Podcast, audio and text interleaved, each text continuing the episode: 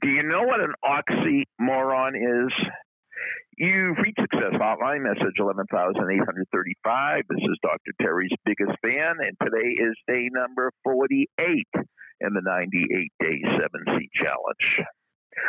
An oxymoron are two contradictory terms that make total sense.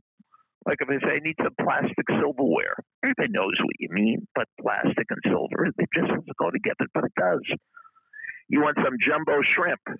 Jumbo shrimp, uh, it doesn't go together, but it does. Every morning when I speak to Dr. Terry, I hear all this gloom and doom. But you know what I also hear? I hear joy in her voice. I hear that I'm in my element. I'm like a fish in water. Like I was born to do this. Now, she doesn't say that. That's what I hear. But I hear about her back, which is going in and out, so it's not as bad as it was. I hear about the miles. I hear about, oh my God, am I going to find a place to sleep tonight? But I also hear good news. So this morning she was wearing a jacket, imagine, in the middle of the summer in Tennessee, and it's in the 70s. Not for long, but right now it's in the 70s. Also, some good news. After four days, the meat wagon would pick her up as she went at 125.6 miles. And guess what? She's at 137. So she's 11.4 miles ahead of the pack. So I'm just amazed. Every time I get off the phone with her, I feel energized.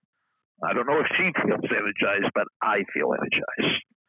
But here's what we could do for her today, Monday, at 12 noon, at 4 p.m., and at 8 p.m., and at 12 midnight.